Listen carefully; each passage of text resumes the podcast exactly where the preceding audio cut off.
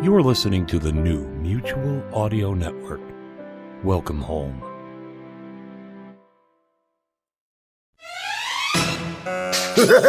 hey, boys and girls, it's time for Friday Follies on the Mutual Audio Network, and woohoo, have we got a lineup for you today. We start off with Bells in the Bat Free, number 12 from what, 2006? Hey, that's ancient history. Arnie demonstrates faster than light travel. The search for a celebrity continues, and Mr. Wizard demonstrates the Heimlich maneuver. I wouldn't want to be Billy. Frequency of Fear Light number six follows. The Despicable Strain. Oh, filthy, filthy germs. Ew. Dr. Despicable creates a dangerous virus. A virus so dangerous, the experiment is conducted on a satellite orbiting Earth. What could possibly go wrong?